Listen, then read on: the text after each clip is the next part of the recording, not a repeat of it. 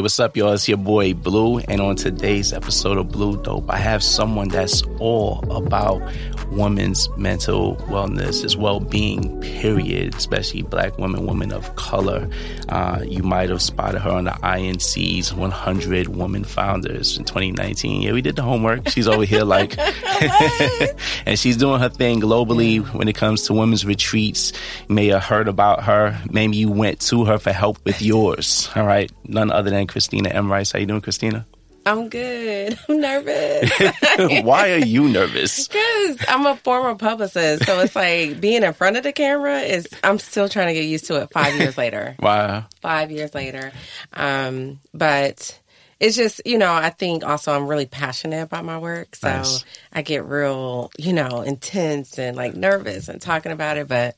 Now, I'm that's what's up. here. Thank you. So we always start with Blue Dope. We want to know about you and just where you're from. So what's your origin story? What city you repping?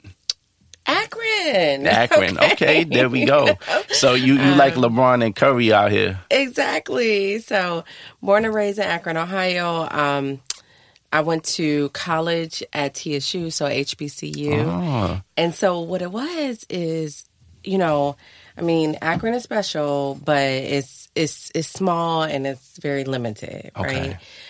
Um, most of, especially when I was growing up, you know, you worked a job for 40 years, you retired, and that was was just it. life. And early on, I was like, I want something more from my life. got it. And so when I started looking at colleges, I was like, I can't be in Ohio. Like, I want to expand my horizons. And I toured um, different college campuses, but TSU was the first one.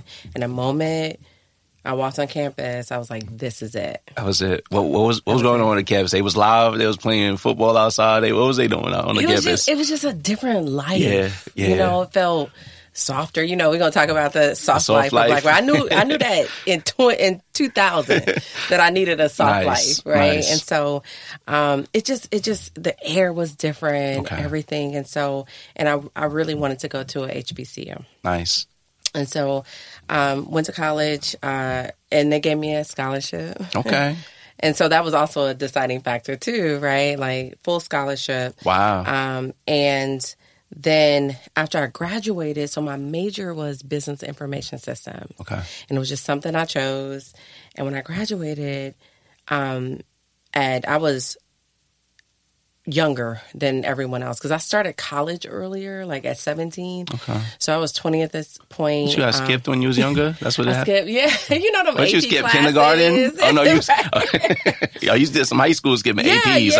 Right, No, get them it credits. wasn't even AP. It Okay. was um, there was a special program because uh, Akron U was across the street from my high school, so Mm-hmm. Okay. you had to test in to actually. Um, you actually started college in your junior year.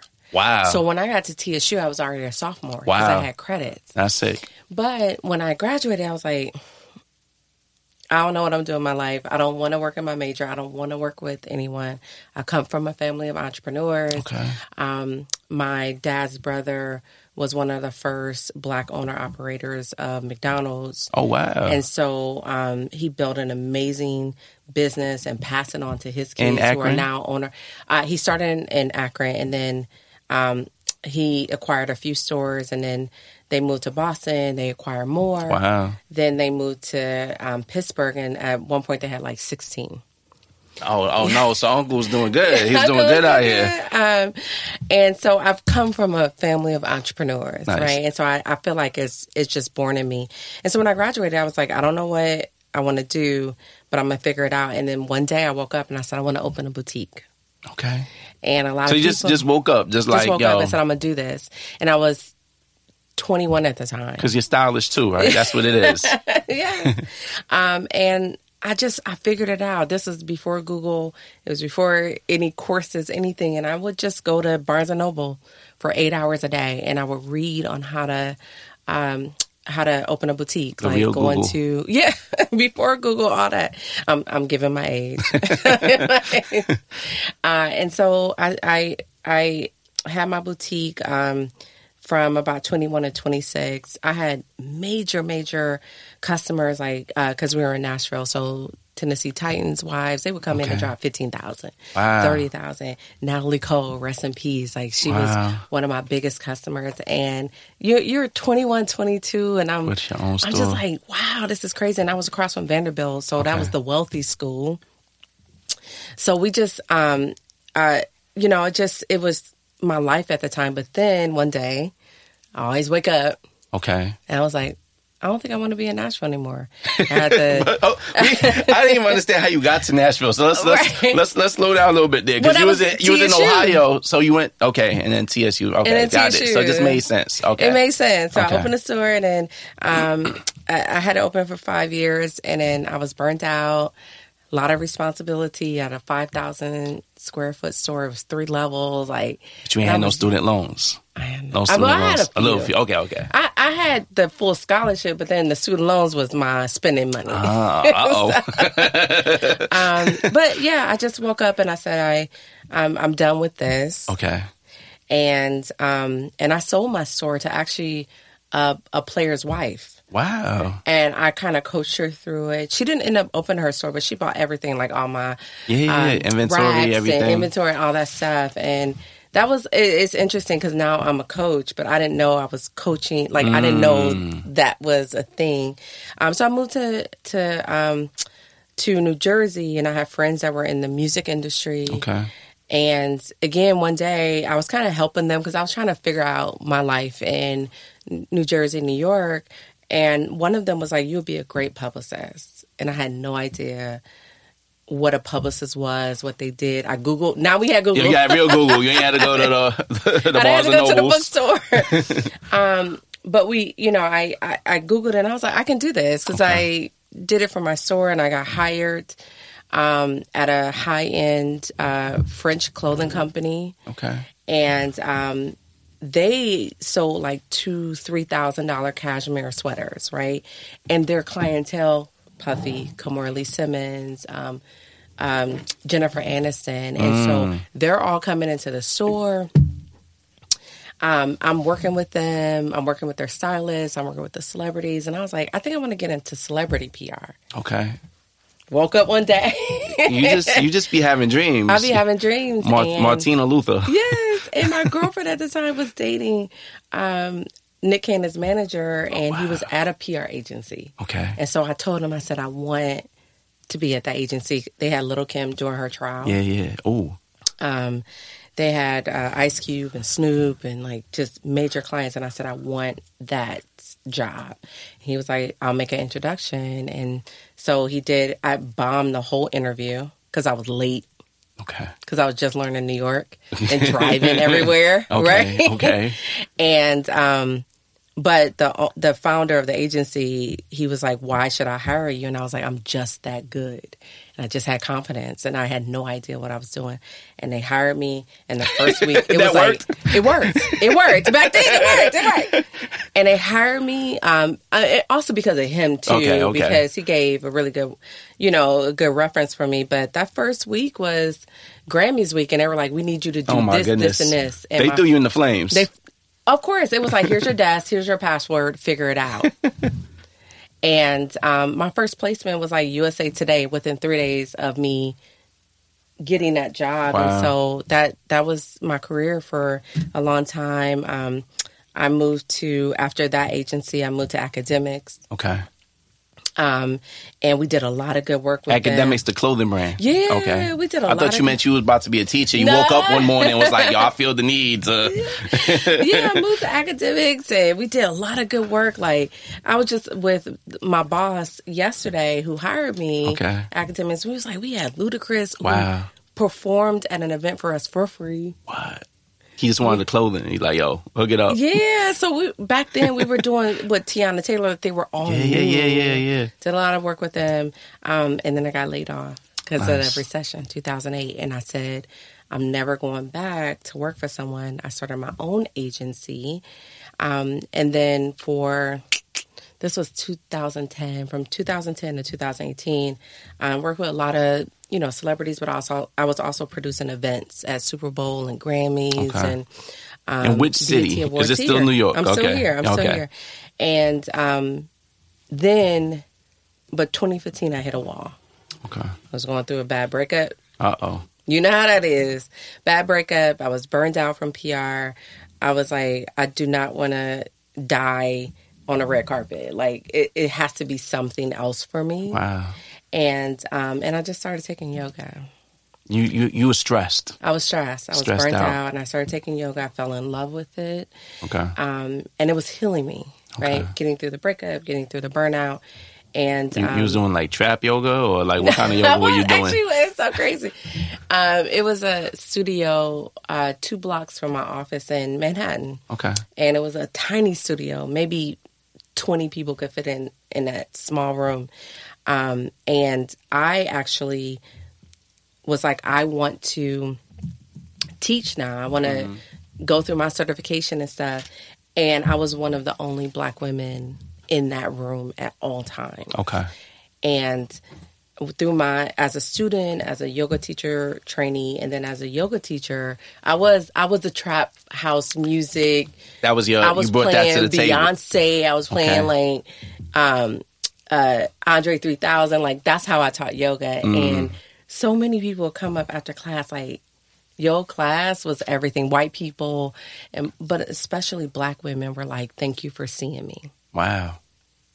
Thank Wow. you for just making me feel welcome in that space. And that was the start of like life now for At, me. at that time was was it just that black women were in the minority in those classes? You Mm-hmm. might have like a sprinkle here and there. Sprinkle here and there. Um, even when I did my yoga teacher training, it was 53 of us. I was the only black woman. Okay. wow. And for 10 weeks, you know, I'm with these people every weekend for three days. It was Friday through Sunday, eight hours a day. And I was just the only black woman. I was like, there has to be a space for us.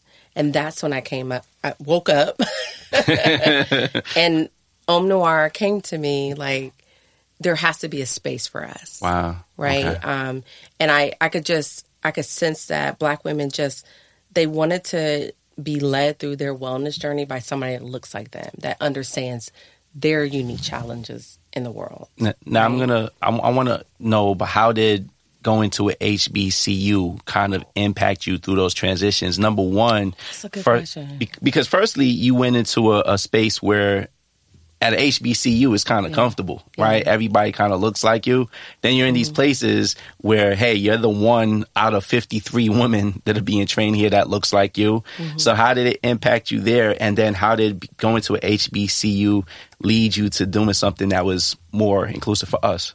well i women? think i think it's that feeling of togetherness and that family like we're in this together Mm-hmm. and i learned that early on by going to a hbcu and the energy and the love and you could i mean you know this you could look across the room and nod at somebody and y'all had a whole Oh, yeah. conversation Oh, yeah, right? facts. right and so it was the same thing in a yoga studio i could see that black woman and and, and we could have a whole conversation Yeah. without having a conversation and so I think that the gift of a HBCU, and because we don't have these spaces for us, but when you go to college and you're there and that energy and that family and that love and like we're in this world together, it it was a journey for me, even from PR, from um, uh, wellness, that that feeling of family and togetherness and this world ain't for us, you know, but we can together we can make it for us. Nice. And so I think I just learned that early on, and I, um, I, I, I talk about this all the time. I think if if any young black person can go to HBCU, they should. Do it. I get it. Yes, the the Big Tens and and the and the um uh the you know the Harvards and all that kind of stuff. But if you can experience what that feels like um, at a young age, it'll carry you through your whole life. The truth is, I'll say a lot of the different entrepreneurial people that I've interviewed have went to HBCUs, and I've seen that as like a common trait. Like for myself, I did not attend a HBCU. I definitely went to a college where I used to see that one other brother in the class, and we gave each other a head nod. It was like sixty people, just me and him, and that's like, ah, yo, bro, we friends automatically. Right. I definitely had that.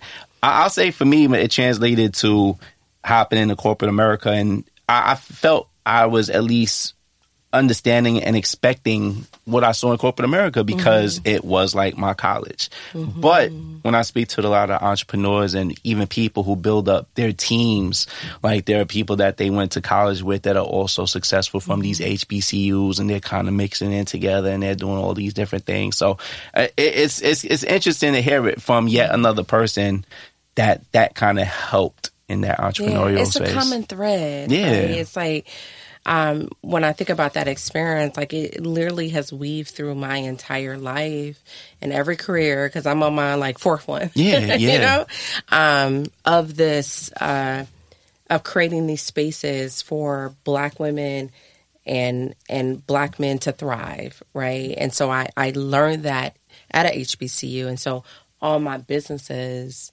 have um, reflected that that learning yes. right of for us like for us by us right Yeah. boo boo was a first but i've carried But still, that it's still FUBU out here. it's still FUBU out here right i've carried that through so yeah Well, I, I have to ask too because you said you did um, business information systems is your Mm-hmm. major. I always tell, well, listen, whenever teenagers tell me, "Hey, I don't know what to do," I say, "Do you like money?" They say, "Yes." I say, "Do business," because. Mm-hmm. everything's a business. How have you been able to still you, even though you didn't jump right into that field, how have you Mm-hmm. been able to utilize that through all of these endeavors?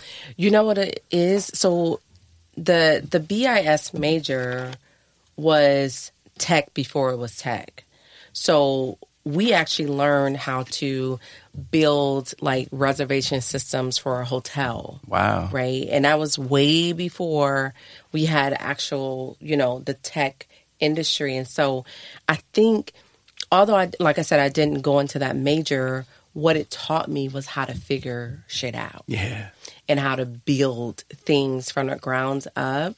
And I've weaved that through my entire career, especially when um, the first business I owned right out of uh, college was, uh, you know, a clothing store, and it was just like you're you'll figure it out. At 21. you'll build it, yeah. you know, and you'll figure it out from the ground up, and that's what I did, and I've done that with every business I've owned.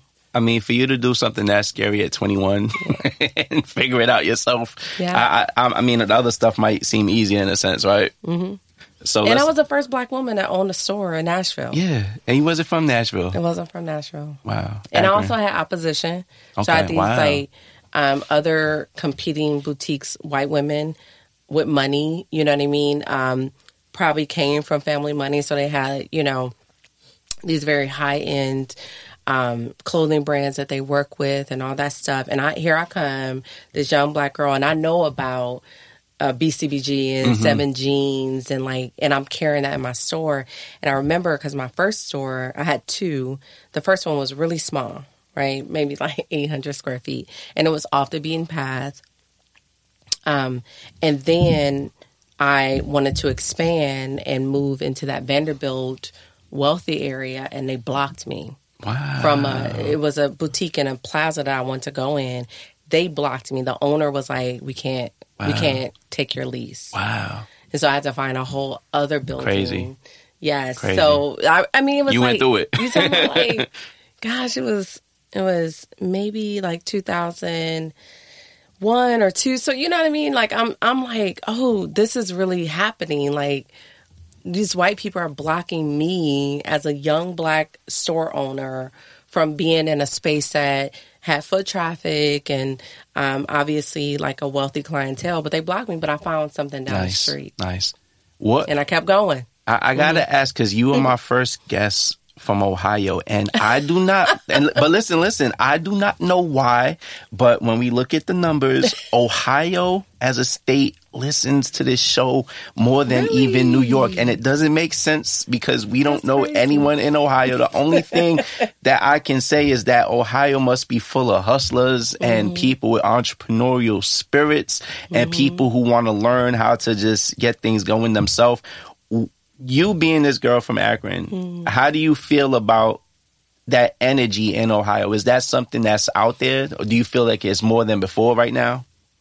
I just I feel like you know the Midwest is like forgotten, Okay. right? And so when we were growing up, um, especially back then, it's like some of us, I won't say all because I have friends that even I was like, just even come to Nashville with me. Just come, like get out of Akron. Yeah. Like I just, I knew pretty early on that this wasn't the life for me. Got it. And so that drove me to to to grow out of Akron. And I, I feel like, you know, the LeBrons and like all his crew, like it's that same drive where we Mm. gotta get out of here. If we don't, I probably would have had like, you know, a couple babies and just living Yeah. a, a you know, day to day. Like, let's not get it twisted. Akron's tough. Akron is tough. It's and a they, tough they, state, but they was hard working. they breed winners though. Yeah. If if if you lean into that. yeah. right? And so I, I meet a lot of people from Ohio, from Akron, who are very successful, Okay. and it's just that drive. Nice. Um, but in any city, you're gonna people are gonna take one or two paths. True. You know, it's either you you know get swallowed up by it, Facts. or you, You overcome, excel yeah. out of it. And I just happen to be one of those ones that did that. I'm Anna, a transgender woman, And I'm Cam, your dad. and this is the Transgender. Join Anna as she chronicles her transition, and Cam as he learns how to be a supportive parent. This podcast is about embracing differences and finding common ground. It's a roller coaster of emotions, laughter, and genuine connection. Tune in to new episodes of the Transgender bi weekly. Subscribe and listen to the Transgender on your favorite podcast platform. Love you all, except the bigots. Let's talk about on nowhere. Because we got there and Mm-hmm. all these experiences brought you to what you're doing now. So tell us a little bit about on nowhere from. Wait, from you gotta say it right. It's Om Om Om Noir. Noir. Okay. Right. So Om the Noir. Om, obviously our chant in meditation. Noir Yes. means black in French. Got it. so we we bringing the yoga together. Yes. The the the the the healing, the wellness into And, Our black and that space. so- it sounds luxurious too. So Yeah, it is. It is. so um 2015 changed my life. I um like I said, I I hit a wall. Um, and I started taking yoga and fell in love with the practice. I decided to get my yoga teacher certification. Um, and I graduated out of that in December of 2015. And then it was probably like February of 2016 where I was like, I feel like I got something here. And let me just create an Instagram page to highlight other Black women in wellness. Because um, me in the PR space, I had a lot of obviously media relationships, and I'm chronicling my my yoga journey. And so they're like, let's do a feature on you, Black Enterprise, you know, Essence, all that stuff. And but I did notice that a lot of Black women would start showing up to my classes, right? And so um, in February of 2016, I said, let me just start an Instagram page that highlights other Black women in wellness. Because people ask me, like, do you know a yoga teacher in St. Louis or something like that? I'm like, I don't, but let me try to find them, right? Um, and it was really an Instagram page only. I had no plans for it. Um, I was still running my PR agency, so I was kind of balancing the both.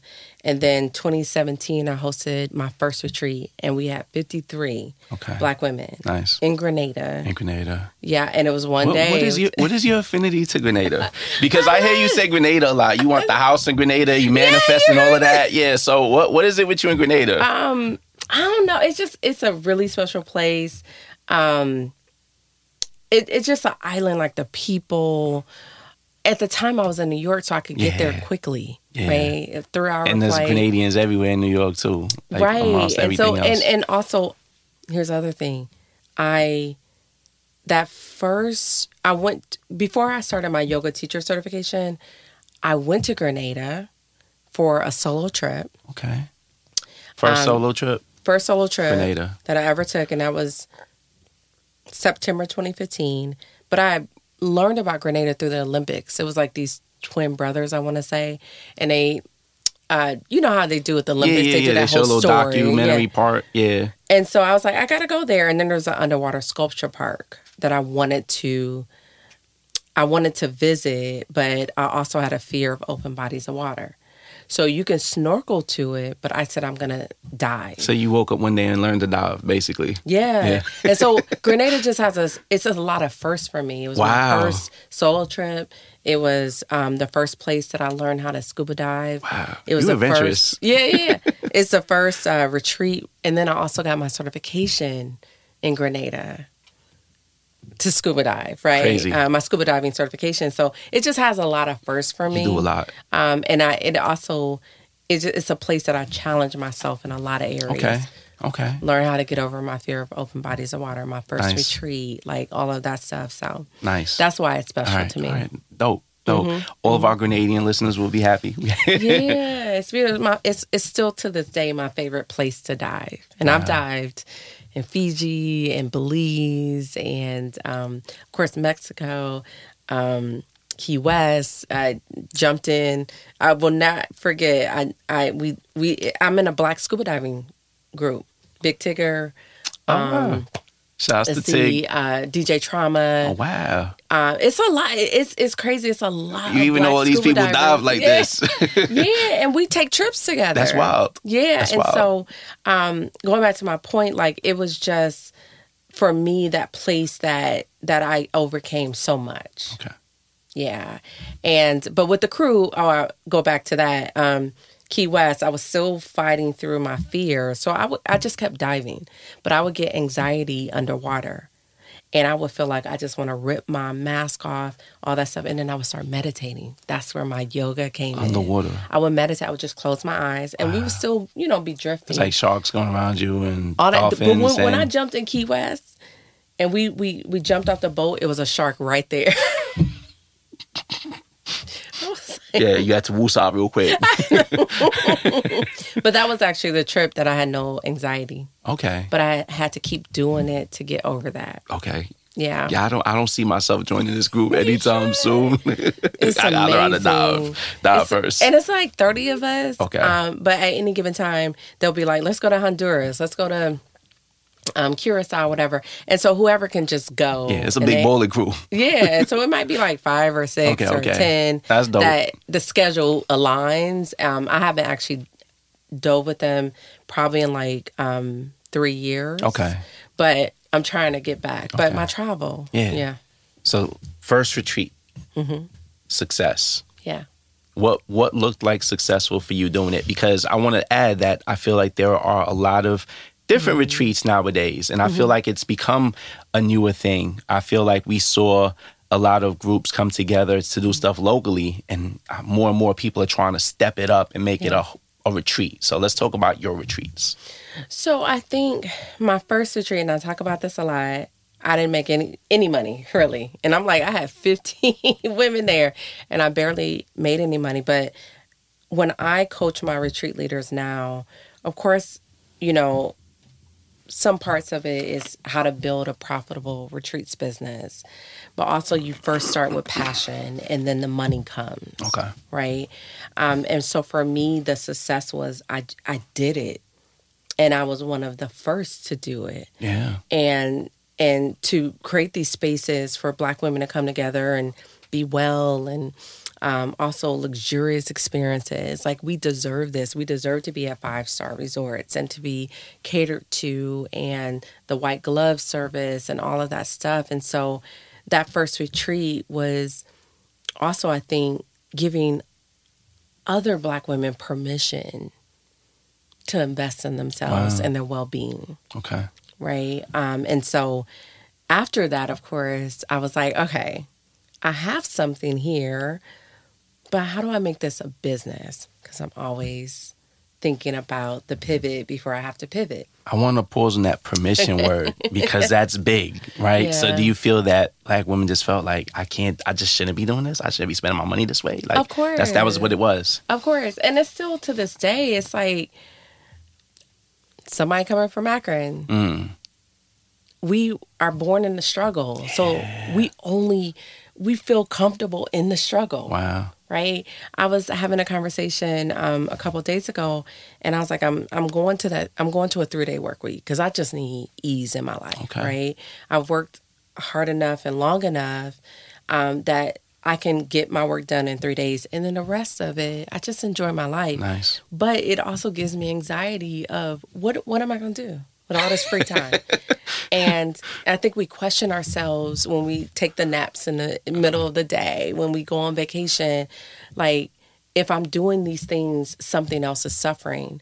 And it's really the reverse. When you're doing all the mm. things, you're suffering. Wow. And so I'm I have my same struggles with that. I gotta listen to this myself because Listen, I do a lot. I'm trying. I'm trying to, you know, bring black men into the space Okay, too, and the okay. wellness retreats and stuff.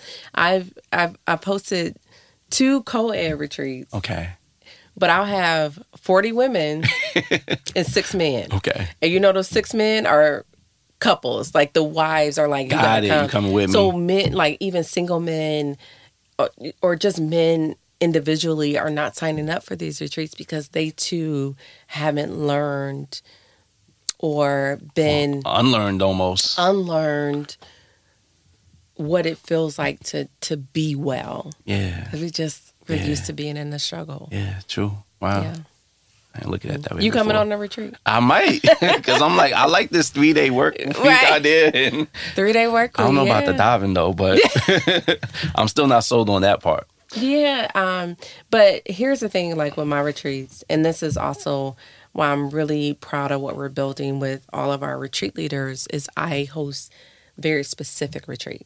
Okay. And so my retreats, because I'm adventurous and I'm a thrill seeker and all that stuff, they're going to have some element of adventure. We might be hiking a, an active volcano at 3 a.m., Okay. Just right? okay. we might be jumping zip off, lining. uh, zip, zip That's, lining. that's light work. The light work. light we work. might be walking over a suspended bridge Okay. in Ghana. You know what I mean? And so, for me, how I define wellness is facing our fears and getting on the other side of them because it's a beautiful life on the other side of those fears because it, it unlocks courage and power in you, but also it can unlock opportunities.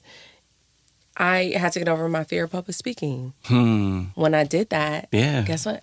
Now I'm paid to speak. So I unlocked a new opportunity for me, but also a new power in me. When I got over my fear of scuba diving, I could, if I wanted to, I could host scuba diving retreats and make money from that. So it's like I, I, from my retreats, it's always let's face our front and let's face our fears and allow ourselves to walk through a different portal of again courage and power and opportunities for ourselves but a lot of us um, we carry fear through our whole lives because our parents Yeah. gave us they they instilled that fear Yeah. um, mothers too like with women like don't trust women like we learned that from like five years old Wow. right so we carry that fear our entire lives and we miss out on so many beautiful opportunities thankfully my mother she's always had best friends and she's the Okay. sweetest person ever so i learned sisterhood from her right. Were you an But, um, only child or? no it's um i have an older brother and Okay. i have an older sister Okay. um, uh, my older sister, uh, we don't share the same mom, Mm-hmm, but um, f- from just generally our family dynamic has been about family. So I Okay. learned that, Okay. but I recognize that a lot of women have not had that experience. And so I love, you know, just even the premise of our retreats is just sisterhood. It's just community. It's just it's just sitting in a room with 20, 30 of us and there's one woman that feels like she's suffering from something and she's alone. Okay. And I'm always like, when you speak your story, there's always going to be somebody else that says, I, I get you, sis, and I see you. I'm going through a divorce. I've been there. Let me hold space for you. I'm suffering from infertility. I've been there. There's a woman on the other side. Yeah. Like, I understand what that Yeah. what that is, what that, you know, what that suffering is. And so that's what I love bringing us together um, for us to share our stories and find the community and the sisterhood um, in that. Um, but also, again, that courage to speak our stories. Yeah. A lot of us suffer internally because we we feel alone or we feel insecure about whatever it is that we're dealing with. And so we go through these long periods of our lives that we're holding all of that in. Um, and I will never forget in, during my yoga teacher tra- training, um, they brought in a couple, uh, a husband and wife, um, who are like these very well known meditation experts. And the, the, the wife was speaking to the women in the room, and she said, This is a big part of why we suffer from infertility and fibroids and um, uh, PCOS and infertility is because as women, we that trauma we, we pull it in and we push it down and it sits in our bellies. And all of that toxic energy starts to affect us physically. And so the work that i i do and i'm really proud of is how do we pull it out and we get it out. Nice. right How how many retreats did you do before you decided let me start coaching others on how to do these retreats? Um, it was eight retreats. I want to say seven actually. It was seven, and um, so I started in 2017, but then, and I hosted three retreats in 2018. I hosted two in 2019, and then I had three scheduled, Scheduled. for 2020. Yeah, scheduled. scheduled scheduled. and um and of course I had to cancel those. And also in that period, you know, my work and my revenue, ninety five percent of it was travel. Yeah. And so I had to figure out like how do we pivot? Okay. And um, any entrepreneurs listening, my one advice I'm going to give you is know your pivot before you have to pivot. Mm. Don't just get comfortable in one lane Okay. right? So with me, our lane was retreats.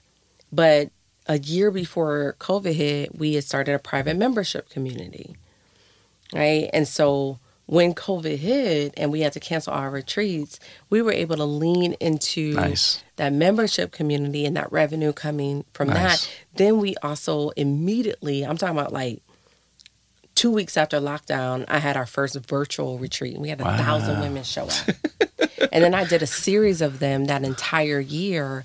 And that's how I was able to stay afloat because I pivoted immediately, but I'd already started the pivot. That sounds that might have even become more lucrative than the trips. That's just my first initial when I think about the amount of The women that could attend the digital. Yeah. The digital, Yeah. yes. Um, and so it was, I had actually thought of the academy and at the top of 2020 because it was just paying attention. People would um, uh, DM me, email me, like, are you going to have retreats for entrepreneurs or couples or those suffering from grief? And I'm like, I'm only one person. I Yeah, can only yeah, host yeah. a few retreats a year. This is a lot of work. And my retreats are large, like they're 50 plus most of the time. And so um, I was just like, how would I do that? How would I bring on other retreat facilitators? And then I was like, an academy, a course. And I had never done a course, but I was like, I'll figure it out. And then COVID hit, and that was pushed to the back burner. But in at the top of 2021, I was like, travel is going to explode When it comes Because- back. because people, People have to get out the house. Yeah, yeah, yeah. And they've been saving their money. Yeah. Getting extra checks. All that Them stuff. Donnie right? checks. Exactly. and so I was like, it's time. And so I launched the academy summer 2021. okay. And I I had so many students register, I had to stop it because I was like, it's too much. I was like, That's and then, and this was it was a five thousand dollar course. Wow. And they and they were just because they wanted to do their own retreats. That's what this is for. I mean, because uh, it's interesting because you answered the question already that I had, but it's almost like you were creating competitors, but you weren't. And normally people would say, "Hey, I learned it and I figured out how to do this. I'm not sharing this with anyone." Right. Right. But you said, "No, I'm gonna take that." And at the end of the day, I think one of the things in business is you always have to figure out where there's a, a need for something. right. And the need was people obviously want these retreats in all these sectors. Here's your solution. Train the different people to lead them. Exactly. Okay. Right. And so and and it was that moment I was like, am I creating competitors? But then I'm a numbers person. I'm like, it's it's 18 million black women in the US. If you add women of color, it's 43 million plus. Wow. There's enough for all of us. Yeah. And if I have Yeah. a 50 person retreat, I haven't even Yeah. tapped into Yeah. 18 million. Yeah. So w- what if I just create an army of retreat leaders? Nice. And across the board, whether it's 10 or 15 or 20 or 30, we still haven't put What's- a dent. What's the wildest retreat idea that someone came to the table with that's worked, and you're just like, I don't, I don't even understand how it's working. Well, none of them. They all made sense to me. Okay, But okay. I think the, That's a- there that's a nice few- answer. Yeah, none of them where I was like, "It's wild," but um, the you'll you'll you'll get a kick out of this. But my first cohort, summer 2021, I had no idea. She had just been in my community for a minute. It was Wiz Khalifa's mom. And she came in and said, I want to do a 420 retreat. That still, to this Yo. day, is a the most successful retreat. Wow. I was, Yeah. It's funny because I was thinking that she was gonna say something about smoking, and she did, and it's it's popping. It was in Jamaica. wow. and it sold out so quick. How much people on that retreat? Uh, Well, she had I want to say twenty eight or twenty nine, Okay. but she like, to yo, me, but I loved it. Yeah, but I loved it. But she she's so funny. She was like, I taught him how to smoke. That's what I'm saying. Mama smoke. yeah, she was Wow. like, he got it from me. That's wild. And so um, that was a real fun retreat. But You ever it smoke was with Mama Wiz? No, No, okay. she came to Atlanta one time. I was like, and she had this big old bong. She had sent me like a video, and I said, "Man, I got to meet up with you." we never got a yo, chance. people say, would you rather smoke with Wiz or Snoop? It might you might have to put Wiz mom in the, ca- the gotta put conversation, in put in the there, yeah. category. Just put it up there. She's She she's had a an whole OG retreat. for real. Okay. She's an OG for real. Um, but we've had retreats, and like I said, I love the the various themes because I always tell them curate the retreat that you want to attend, Mm. right? Um, and if you even if it's something that you're passionate about, it comes from a very authentic space. Okay. So of course, like the 420 retreat was a, a very authentic experience for her because that's her lifestyle. It's almost 420 again. She's doing it again this year. It's- No, no, no. I think she's doing one in um later this year. Okay, okay. Um, and so some of our retreat leaders that go through the academy and they host a retreat with us. For me, it's just that first one is is to really coach you and guide you and support you, and then you go off on your own. So you if you, you, are you're there for that first one. Yeah, I'm there for that first Wow. one. Um, but some of them are now on their third and fourth retreats with us. But it's really just an incubator.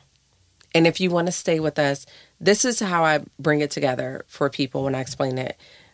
What I'm building is an Airbnb of retreats for Black women. Wow. And so you come on our website and you got a whole there's a whole calendar of retreats and you can choose the one that speaks to you. Wow. The theme, the dates, the cost, the location, the retreat leader. Like a whole marketplace for the Um, It's a marketplace. Wow. Yeah. And so um we've had we have a retreat uh coming up in Paris for black women book lovers and they're doing a picnic at the Eiffel Tower like and that sold out really nice. quick.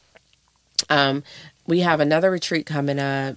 It's called the Sensual Black Girl Retreat, and that one is a little wild because the retreat leader was like, you know, her her um her goal is like to help Black women feel more comfortable with their bodies and.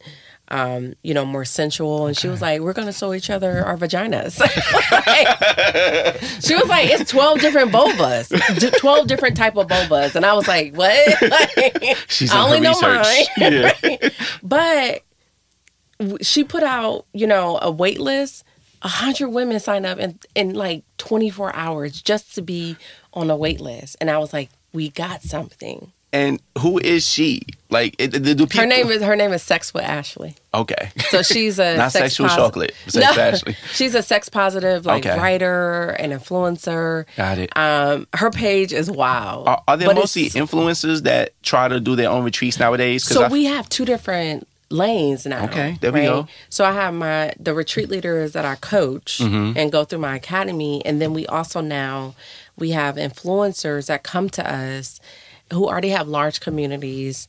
50,000, 100,000 and they want to host a retreat for their communities. Wow. So we um we curate, produce. So I'm back to my production career, right, where I was doing events at Super Bowl and, and Grammys. Yes. So now we're producing retreats where we do all the back end and they show up as a host. So so Sex with I got Ashley. some ideas right Yeah. now. I know some people about to about to broker this. so sex with Ashley, she's an influencer. Okay. Um, I actually, we, and we're we're we're friends. We haven't actually met in person, but okay. we've Yeah, yeah. developed a a, a, a It's virtual 2023. friendship. We people got virtual friends now. And so, I actually just pinged her one day. I said, "It's time for you to do a retreat."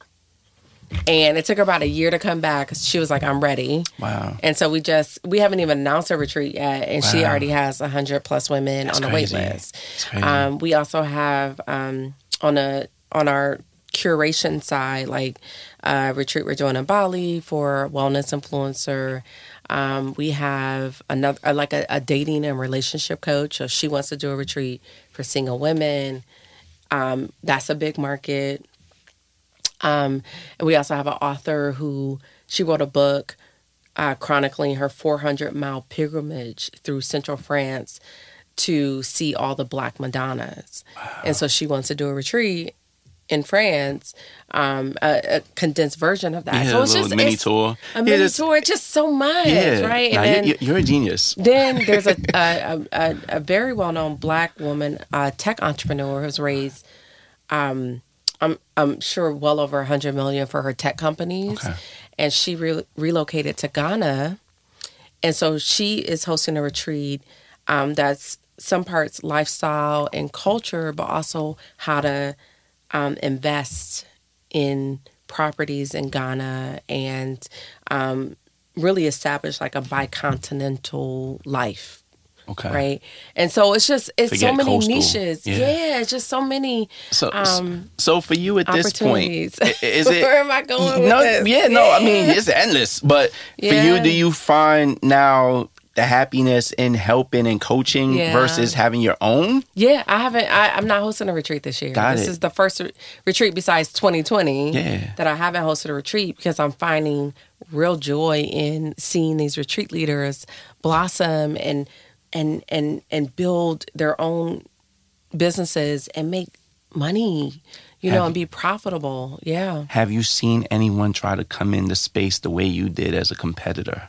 Has that happened yet?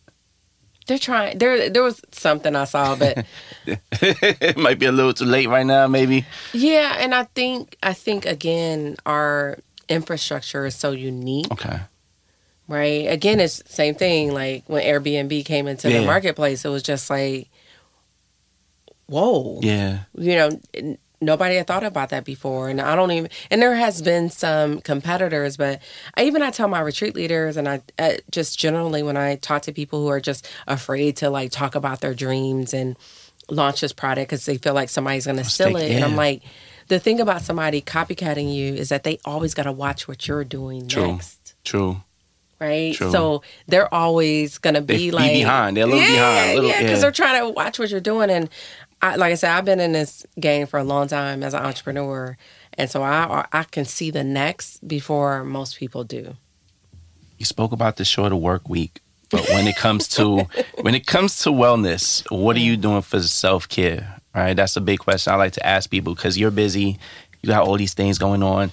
Do you find your self care in these trips that you go on when you're, you know, like taking that moment to kind of hang out at the beach outside of, you know, like when when do you find it?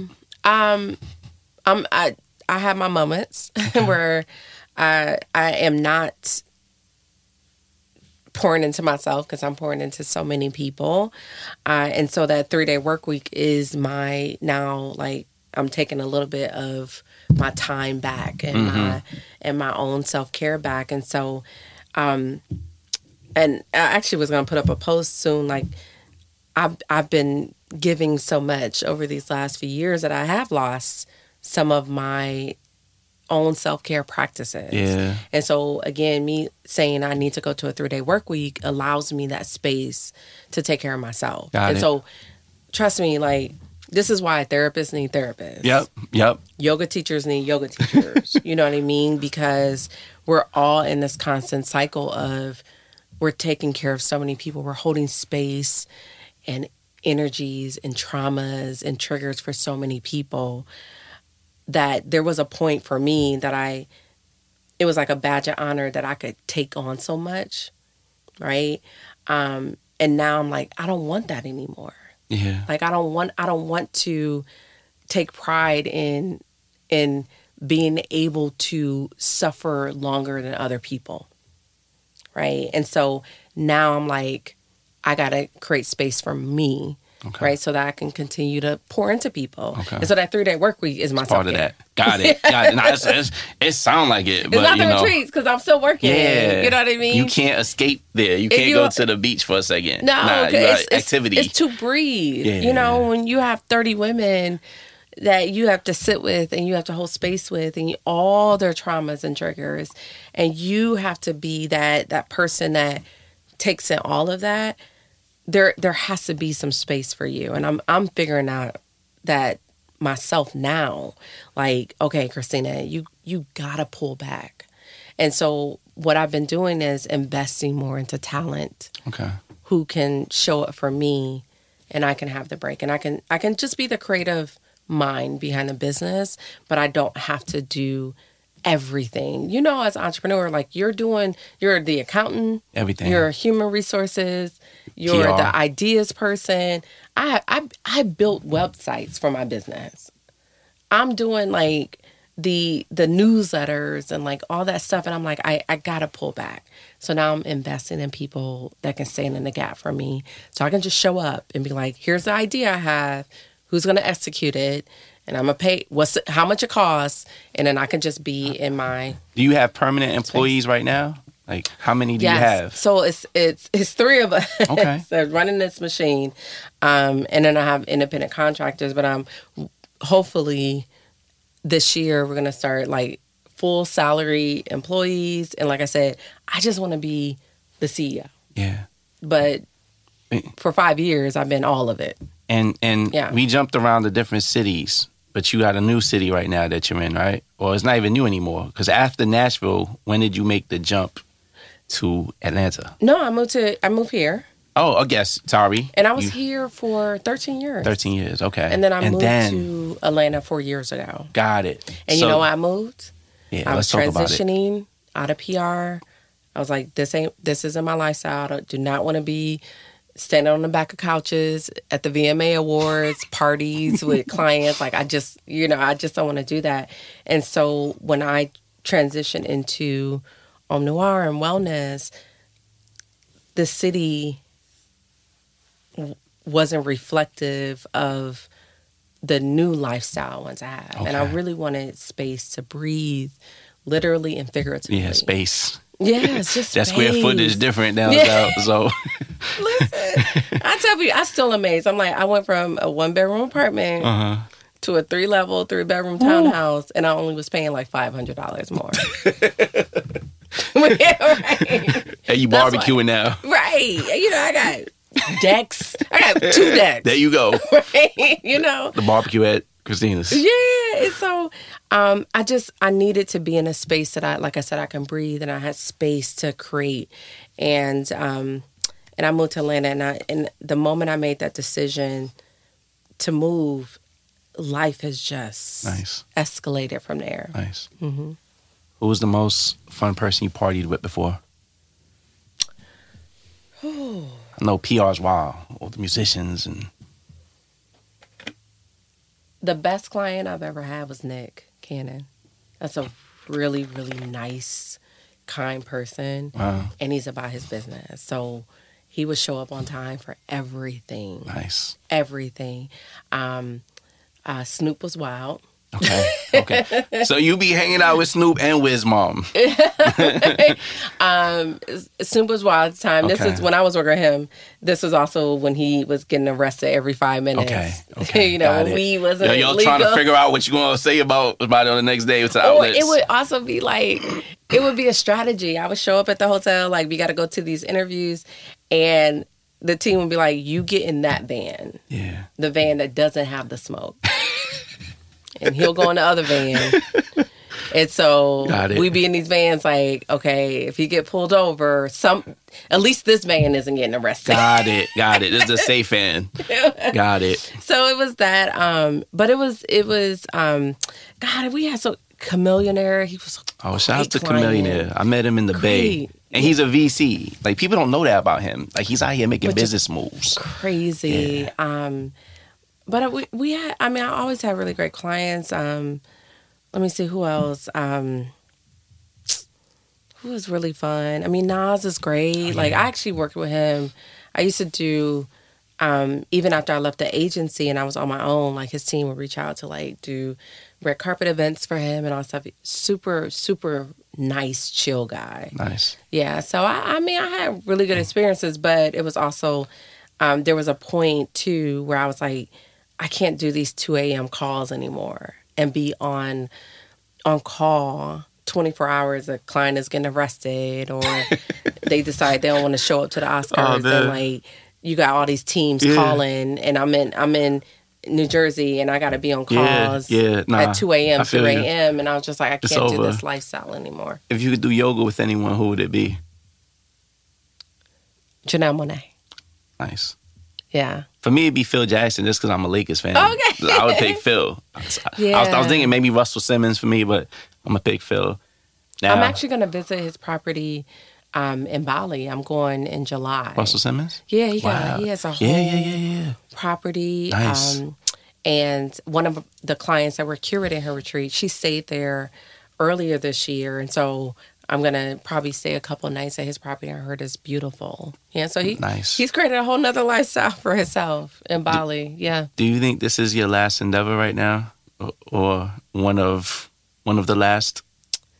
I think it's I think it's one of the last. Um, I know people don't like to talk about this or be honest about this, as especially as Black entrepreneurs. Um, but white people have figured out they build companies to exit, Yes. and it's a shame that a lot of times in our community, when a, a founder exits and they sell it to like a Procter and Gamble, we see sell- it in the hair industry all the time. and then they're a sellout, and then they're this and that, and it's like, why? You know how costly it is financially To scale. and emotionally and mentally as a black founder, and so we should celebrate the ones Yeah. that get these hundred million dollar exits. Yeah. It's very few, but like the fact that you know um, Lisa Carol's Daughter when she sold. Um, Rich Loan. Mielle. Mielle, Mielle Organics. Rich. Like, oh, yeah. yeah, and it's like, and it- and you got these consumers that are like, like, why can't you just, why can't we keep things in our community because we haven't built infrastructures Mm. yet to keep them in our, our communities. What black VCs are buying True. companies at a hundred million dollar valuations? It's not happening yet. You know what I mean? And so, at some point, yes, I am building it to exit. You open. You open to a buyer. Yes, I'm open. Okay. because I would like to spend the rest of my life at ease with no Mm. debt. Um, even Tristan Walker, Yeah. Bevel, Yeah, I love Bevel. Yeah. when he sold and he's talked about that, he was in so much debt. Oh wow. and then he sold because well product based business i may put let's say like my products i have to put up $30000 for for inventory right once we have sold maybe half of that then we have to re-up another 30000 so you're constantly in a cycle of debt because you have to keep re uh, investing in your inventory Yeah. you can't get down to zero Yeah, that's true. and so they so a lot of people don't understand that, especially product based, you're in a cycle of debt your entire Oh, wow. life cy- cycle. Wow. Then when you bring on investors and they have now you are 100% owner, now you're 60% because one has taken 10%, another has taken Yeah. 5%. Yeah. Those VCs want their money. So you have to continue forward and and, and most They of want those that ROI. they want the ROIs, but founders, when they let's say they get a $10 million investment, their salary is really like a hundred thousand. Yeah. Yeah. So imagine you living with a hundred thousand dollar salary because you had to sell off pieces of your company. Before you could have whatever salary. Yeah, yeah, yeah. But now your salary goes down. And then these investors, they now are they anticipate investing in your company for you to sell. So all those who invested when I think Mielle Orga- Organics she had like a ten million dollar investment um, or seed round, and then she sold for a hundred million. Those ten million profited, and that's what they cuts. expect Yeah. Yeah. right? And so, but we should celebrate that Yeah. because now, even with um, Richelieu, when he sold Shea Moisture, he was able to buy Essence. Yes. And then he was able to start his fund Yes. and invest in other founders. So we got to celebrate us elevating so that we can give back. Uh, with Mielle, um, I'm sure part of her deal with that sell to to P&G, they donate PNG put ten million dollars towards their fund. Miele put ten million $10 million towards their fund to invest in other black businesses. Yeah. Yeah. It's dope. It's dope. We we should celebrate that. There we go. Yeah. Now before before you sell and we figure out like what's the what's the what's the first step if I say, you know what, Christina, I wanna do a podcasters retreat. Like what's the first step when people they sign up online? Yeah, so the Okay. academy, um, we have three different course levels, Okay. and so there's a downloadable course. Um, that's the most cost effective, Okay. and it's you know pre-recorded modules, and I really just walk you through the step by step. But we also have a community. Okay. Um, we have mon- monthly group coaching calls. Um, there's a mid-tier level where it's uh, what I call done with you retreat planning. So I sit with you um, throughout a four to six six week period and plan your retreat with you, and you go off and you do wonderful things. And then there's um, our premium level. Uh, so we got first class pass. You know, it's all travel related. First class pass, Sky Lounge, and Diamond Club. Okay. And Diamond Club is the marketplace. That's It's- nice. You even put coach up there. That's nice. yeah. um, and it's um, the premium. So that's the marketplace. That's uh, um, the moment you sign up, I'm with you from sign up to the day you leave your retreat. That could be a year's worth of Wow. coaching and support. Wow. Yeah. All right. So it's there's pretty levels. dope. I love levels. it. Yeah. Genius idea. we wish you much success. Thanks Thank for you. giving us a little insight on things.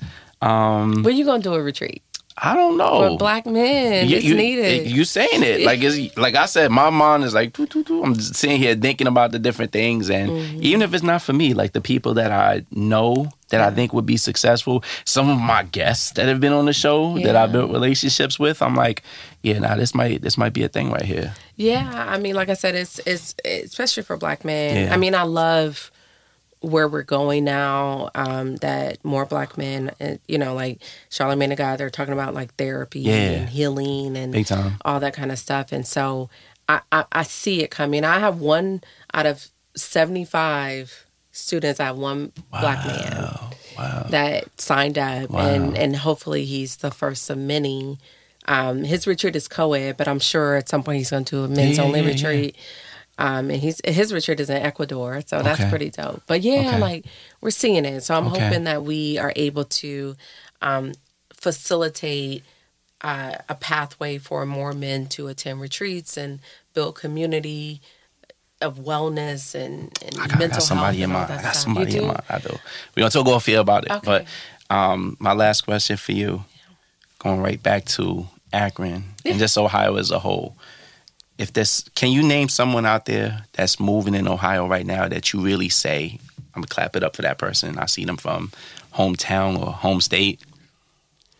From Ohio. Yeah. Um, I mean, well, we know our athletes. Yeah, we know our athletes. We know people like I feel like Chappelle's from out there, but I'm talking about like on the rise. Like right now, is there anyone that's standing out to you that's like, yo, we gotta support this person and rally around this person too? Honestly, man, I wish I'd known this this one question um, because I would have done research.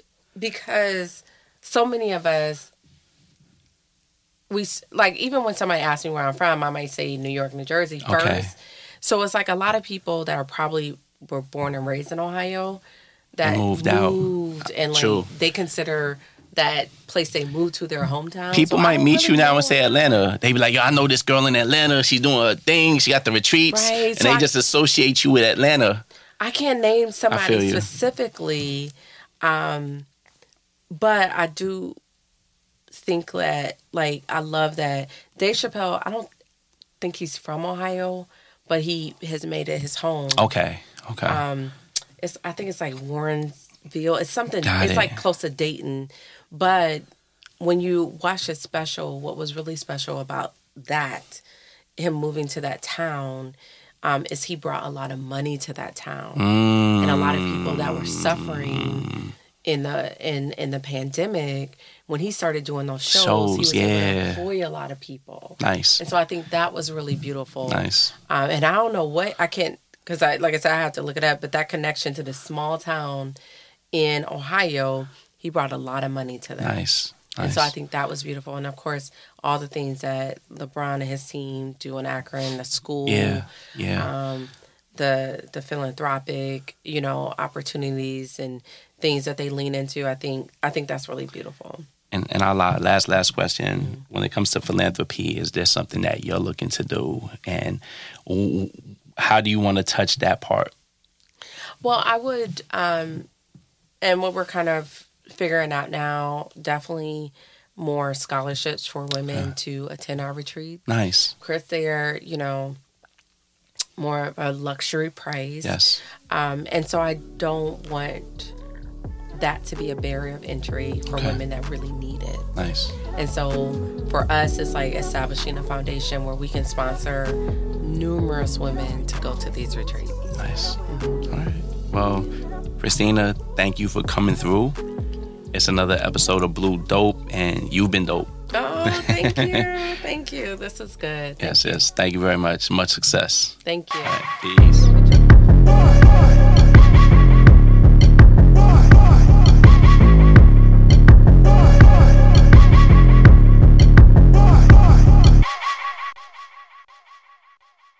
Thanks for listening. If you enjoyed this episode of Blue Dope and you'd like to help support the podcast, please share it with others, post about it on social media, or leave a rating and review. To catch all the latest, you can follow the crew on Instagram at Blue Dope TV.